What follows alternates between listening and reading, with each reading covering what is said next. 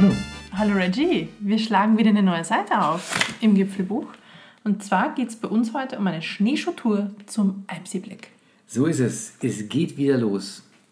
Das dunkle, kalte Wetter hat uns wieder Schnees auf den Bergen. Jetzt können wir auch endlich wieder über Schneeschu Schneeschuhtouren sprechen. Genau, nachdem wir letzte Seite noch in warmen Gefilden unterwegs waren und höchstens mal etwas kühlen Passatwind hatten, liegt der Schnee schon wieder.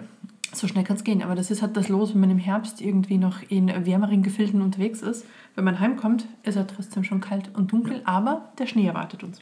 Aus sicherer Quelle habe ich auch schon äh, gehört, dass, ähm, also quasi nicht Zeitzeuge, es ist Augenzeugebericht. Zeitzeugen. so Augenzeugenbericht, dass in Karwendel auf der Falkenhütte ähm, schon wieder Schnee liegt. Wenn man sich zurückerinnert an mein Erlebnis da im Mai, wo noch Schnee lag, dann haben die nicht lange keinen Schnee. Mhm, so ist das.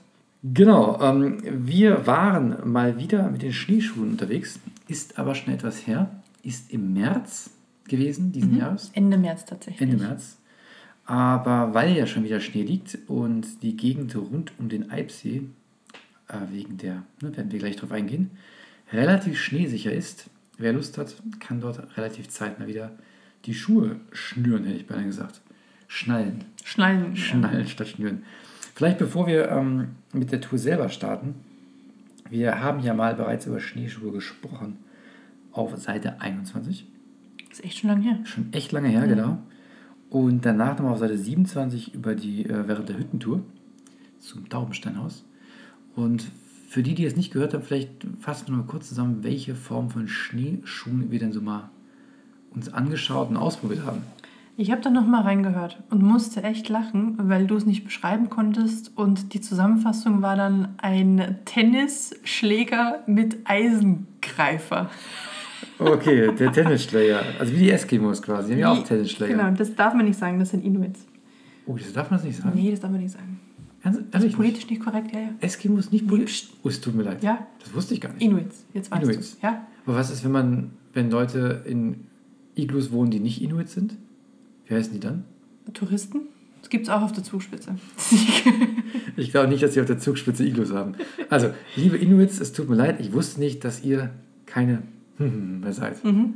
sondern Inuits. Ja, Habe ich gelernt. Also vielleicht hat mir man auch komplett was Falsches erzählt. Aber Naja, du, du wirst es wissen. Ähm, genau, also Schneeschuhe. Also die Tennisschläger quasi. die Tennisschläger mit dem Eisengreifer. Genau. Wir. Habe ich das damals wirklich so Das beschrieben? hast du tatsächlich so gesagt. Das, ja. Okay. Also das, das Ding war der Unterschied. Ähm, es gibt die mit den Alurahmen. Ach, jetzt kannst du es selber nicht beschreiben, ne? Mit dem Alurahmen. Den Tennisschläger. Ne? Die sind ein bisschen breiter und haben halt die, das Plastikgestell quasi reingespannt und man schlüpft rein und hat Mhm. dann tatsächlich nur, also nur unter Anführungszeichen, diesen, ähm, diesen Griffel unterm Ballen vom Fuß. Ich habe mir für heute aufgeschrieben, den Eiszacken. Den Eiszacken, also der Griffel ist der Eiszacken, alles klar. Also das ist diese eine Sache, man hat wirklich nur einen Alurahmen, die sind aber tatsächlich angenehmer zu gehen, wenn sehr flockig weicher Schnee ist, weil die Auflagefläche halt breiter ist. Und in dem Fall, die wir haben, ne, hier Disclaimer, Dauerwerbesendung. Wir haben uns die von Enkeo, Enkeo oder so ähnlich gekauft. Und die kosten einfach gerade mal ähm, 60 Euro, das Paar, im Vergleich zu viel mehr, was wir gleich noch vorstellen werden. Exakt. Und mit denen kommt man aber schon gut weit. Die sind aber tatsächlich für schräge, steile und eisige Flächen nicht so gut geeignet wie die andere Geschichte. Genau, bevor du auf die eingehst. Also Ja. wir haben die ja verwendet als erste Schneeschuhe, weil wir einfach es nicht besser wussten. Und haben eigentlich auch recht gute Touren damit gemacht. Durchaus, ja. Und also wie du schon sagst, äh, für leichte Touren kein Problem, zum Einsteigen auch kein Problem. Aber wo machen sich halt äh, bemerkbar, dass was sie nicht haben, nämlich die Steigeisen. Also wenn man jetzt wirklich steil hochgeht, dann ist das schon echt anstrengend mit denen. Eine Steighilfe ist Der Steighilfe, nicht Eisen. Ach, das Genau. also jetzt die, so auf diesen Tennisschläger, Zacken. Genau, Genau. die Steighilfe, die Die kann man hinten runterklappen oder hochklappen, je nach Schuh unterschiedlich. Und das ist natürlich sehr angenehm, wenn man steil hochgeht, dass man mit, einer, mit der Ferse nicht immer wieder komplett runtersteigt, sondern da ein paar Zentimeter Entgegenkommen vom Schuh hat. Servus. Die Wadel. Servus die Wadeln, genau, Genau. Damit die nicht so Servus gegrüßt werden. Genau, mit dem, mit dem Rudi, dem alten Rudi, haben wir bei der Hüttentour ähm, damals dann auch andere ausprobiert. Du weißt noch, welche das waren? Das waren, also der Hersteller heißt TSL, aber da gibt es unterschiedliche Hersteller von, von der gleichen Sorte und der Witz dabei ist, dass die auch am Rand, also tatsächlich am Rand des Schneeschuhs selbst, schon Zacken mit eingebaut haben. Die heißen ehrlich TSL. TSL ist der TLS. Hersteller. Ich bin einfach zu IT verdorben. Ja, nee, das ist keine Transport Layer Security. Okay, TSL, alles klar. Genau, TSL heißen die und da gibt es unterschiedliche. Da ist der Kostenpunkt, die fangen ungefähr so bei 150 an und gehen dann gern aufs Doppelte hoch. Je nachdem, welchen man da möchte. Und da hatte damals der Rudi, liebe Grüße Rudi, falls du das hörst, der hatte welche, die sind sehr flexibel und biegen sich auch tatsächlich entsprechend des Untergrunds noch mit an. Und das sind aber die, die dann jenseits der 300 Euro kosten. Aber das ist wohl auch ein Schuh, den hat man halt dann wirklich lang, laut Ja. Rudi auch. Und ich habe mich mit dem aber schon bei echt starkem Gefälle, vor allem beim Runtergehen, viel besser gefühlt.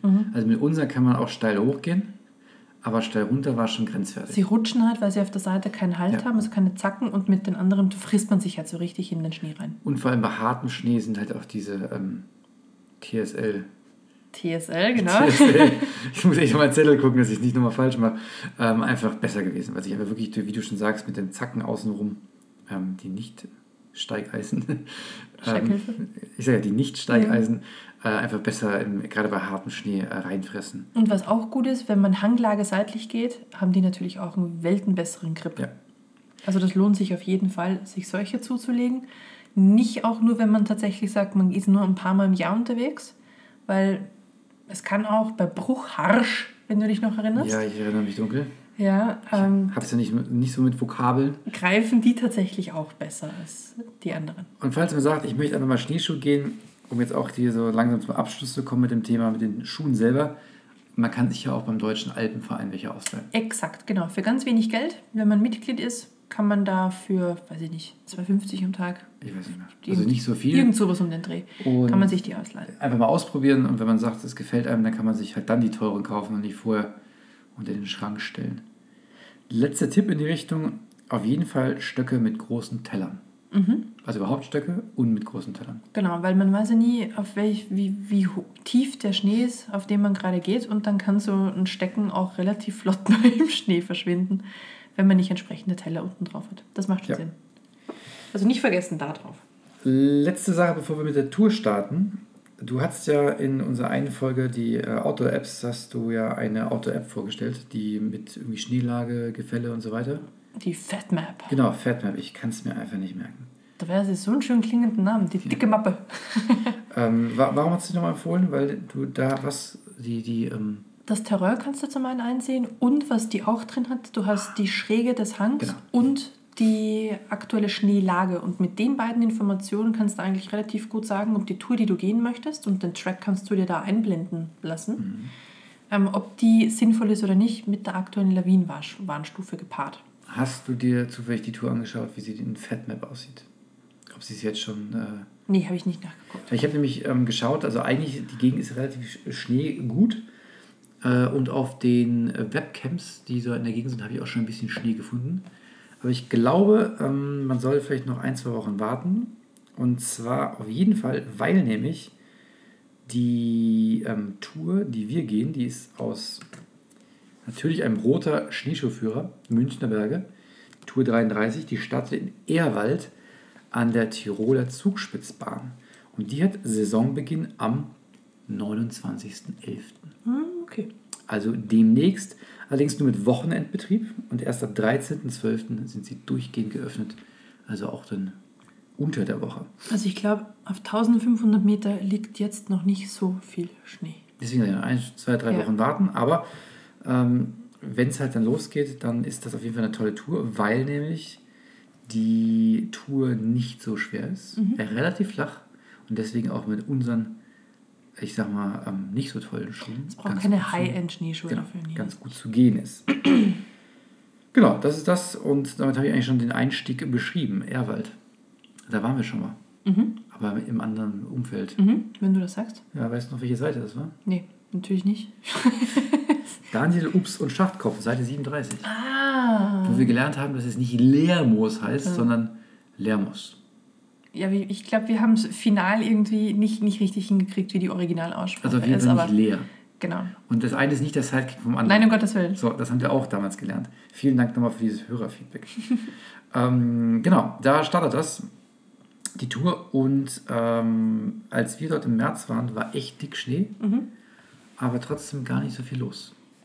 Also Ja. das war Schneeschuh. Erstaunlicherweise. Hm. Deswegen diese Tour ist sehr, also wird als einsame Tour beschrieben. Ist es so?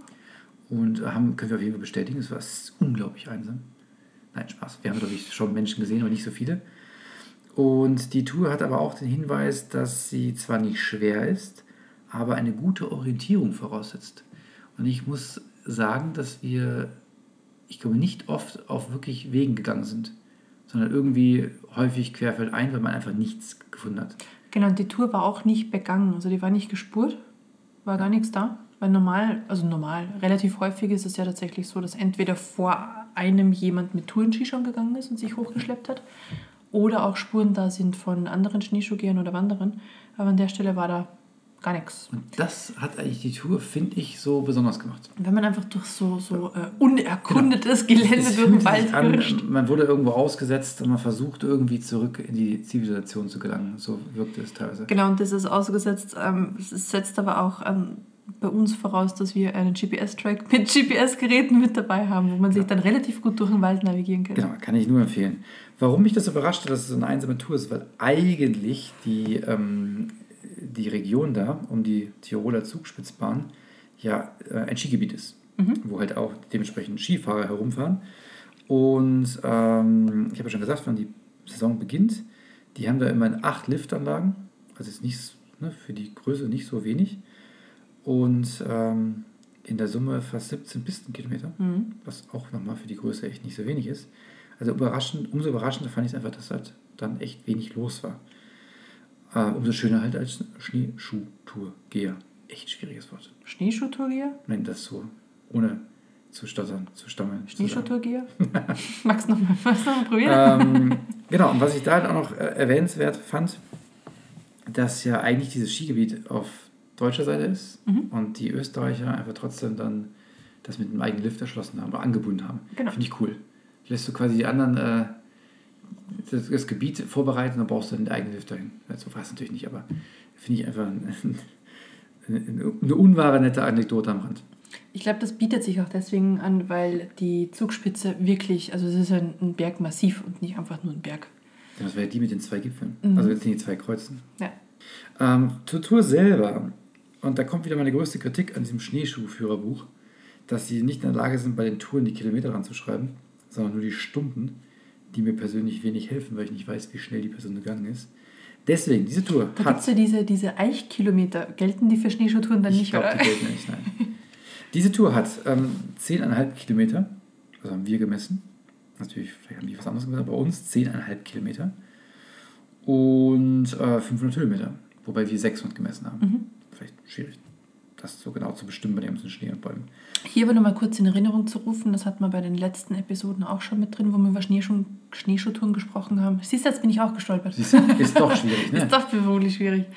Dass die Höhenmeter bei Schneeschuhtouren tatsächlich ein bisschen heftiger sind. Ne? Weil man halt in der Regel eher querfeldein als eine Serpentine im Sommer Korrekt. geht. Hier hat man es aber echt nicht so gemerkt, weil man so einfach durch diesen buckligen Wald die ganze Zeit Genau, gegangen es ist. war viel, viel buckliger Wald, aber eine Stelle war schon ähm, so ein bisschen, Mhm. war mal kurz steiler. Man merkt es auch direkt. Ich finde Schneeschuhtour, ge Schneeschuhtour gehen.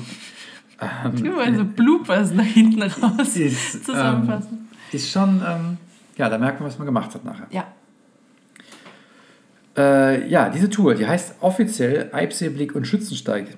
Denn ähm, der Schützensteig ist das, was man vorm Eibseeblick erreicht. Aber bevor man den wiederum erreicht, gibt es etwas, was wir nicht gefunden haben. Und zwar dieser Ort der Begegnung.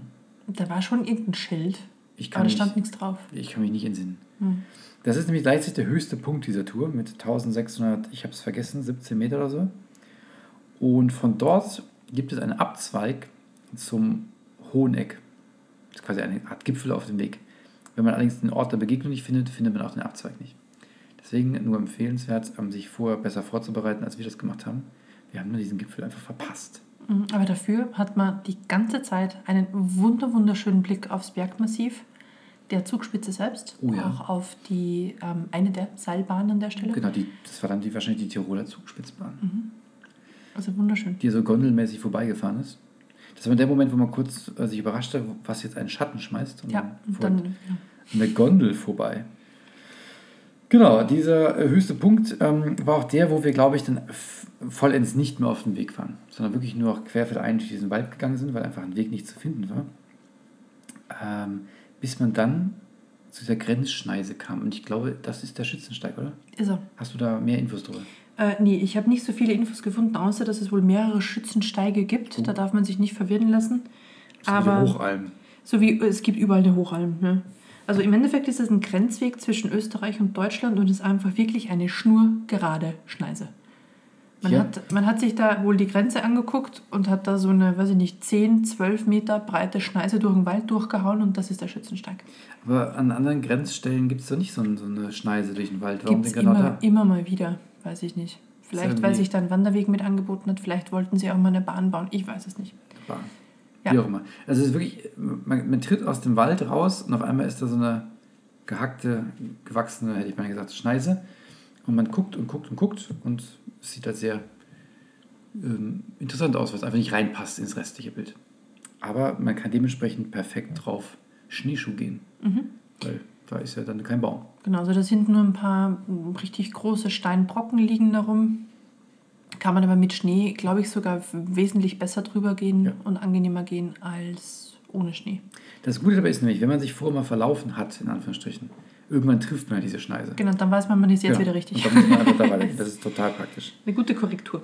Ja, Genau, mehr habe ich da auch nicht gefunden, außer dass man halt, ähm, wenn man da hinten ist, eben aufs Wettersteinmassiv gucken kann. Aber das war es dann auch schon. Also sonst nichts groß Spannendes, außer ja die ganze dass Zeit. es halt Klar. entsprechend künstlich angelegt ist. Fertig. Und halt natürlich dann auch super Aussicht wieder auf die Zugspitze, Mhm. blauen Himmel, schneebedeckte Baumwipfel drumherum. Also speziell im Winter ist es echt ganz tolle Gegend. Mhm. Vielleicht im Herbst nicht so. Aber dann macht man auch keine Schneeschuhtour. Korrekt. Ja, dann geht's weiter auf dem Steig zum, ja, wie soll man sagen, so eine Forststraße da hinten raus und dann zweigt man ab zum Eibseeblick. Mhm. Und das ist ja eigentlich das Hauptziel dieser Tour. Die Hauptattraktion der Tour, Ja. genau.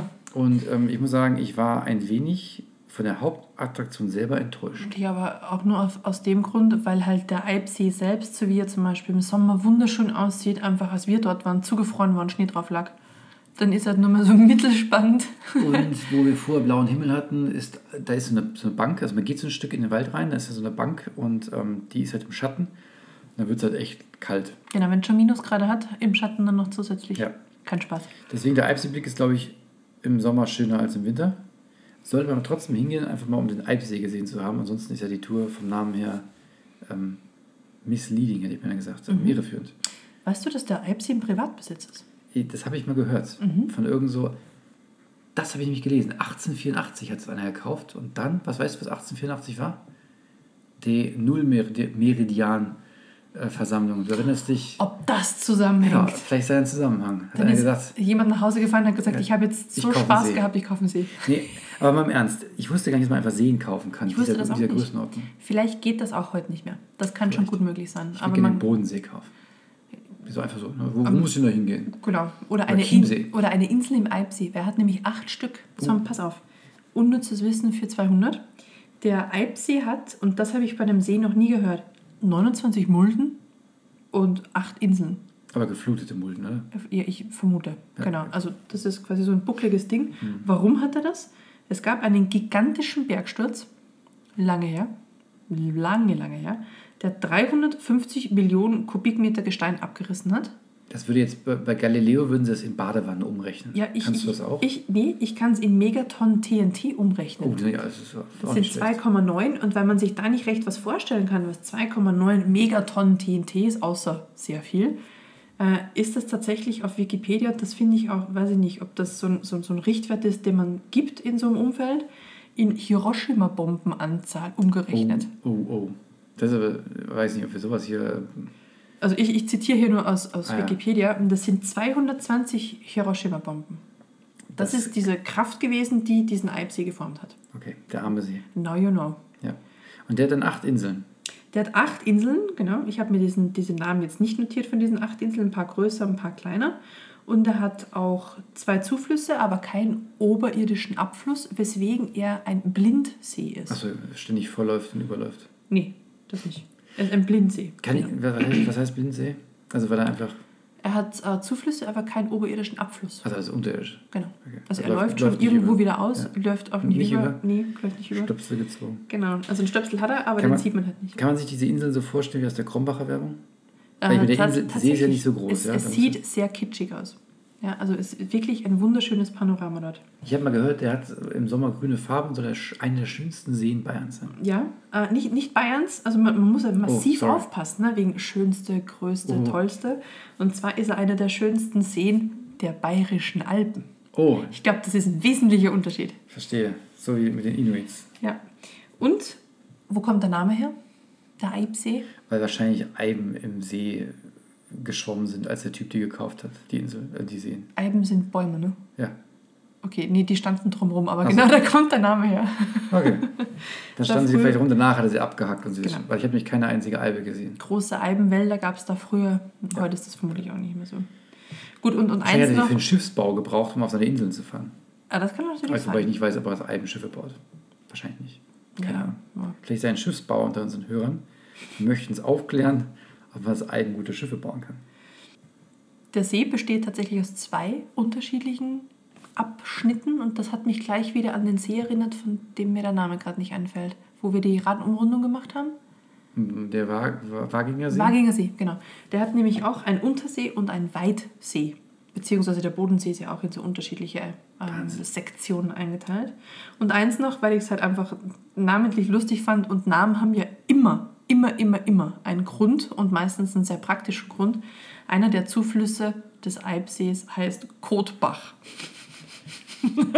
Ich möchte nicht Okay. weiter darauf eingehen, aber ich wollte es unbedingt erwähnen. Dann werde ich werde mir merken, dass ich im Eibsee nicht mehr schwimmen gehen werde. Oder zumindest in diesem Zufluss, der Kotbach, nicht. Also wie, wie auch immer der zu seinem Namen gekommen ist, es ist bestimmt eine spannende Geschichte. Aber warte mal, wenn der See privat ist, dann kann ich da eh nicht schwimmen gehen, ne? Das weiß ich gar nicht. Vielleicht gibt es Nutzungsrecht, weil ich weiß es nicht. So. Hat er, ist, er, ist er fischreich? Kann man da angeln? Man kann angeln, ja. Gibt normale Schonzeiten und ähm, relativ fischreich. Wie sind wir jetzt eigentlich von ähm, der Schneeschuhtour mit dem Eibsee-Blick Auf gekommen? auf das Angeln im Eibsee gekommen? Ja, das Angeln hast du aufgebracht, aber Aber den Eibsee davor, an sich, weil wegen Eibsee-Blick, ja, ist ein bisschen unnützes Wissen rund um den See halt. Ich merke schon. Also ist auch echt total wichtig, weil der, der Blick im Winter halt einfach unspektakulär ist. Gut, dass wir das jetzt in dem Moment. Genau, das ist quasi. Das ist dir alles durch den Kopf gegangen, als du das gesehen hast. Genau, ich dachte mir, wie schön kann er denn sein und wie spektakulär ist er denn eigentlich? Das ist natürlich ein Sommersee. Mhm. Er ist ein Sommersee. Hm. Gut, aber abgesehen davon, ähm, wenn man den Eibsee im Winter zugefroren bestaunt hat, kann man entsprechend weitergehen und kommt dann nach nicht allzu langer Zeit zur Hochtörlehütte. Törlen, Törlen. Plural. Oh man, muss jetzt Die Gegend ist nämlich ja. auf den Törlen. Okay, Hochtörlenhütte. Ich habe es aber auch nur nachlesen müssen. Aber ich habe hier Hochtörlehütte, ne? Also ich, habe sag's nur. gelesen, dass es auf den Törlen Plural ist. Und deswegen ist es die Hochtörlehütte. Das ganze Internet sagt Hochtörlehütte. Oh mein Gott.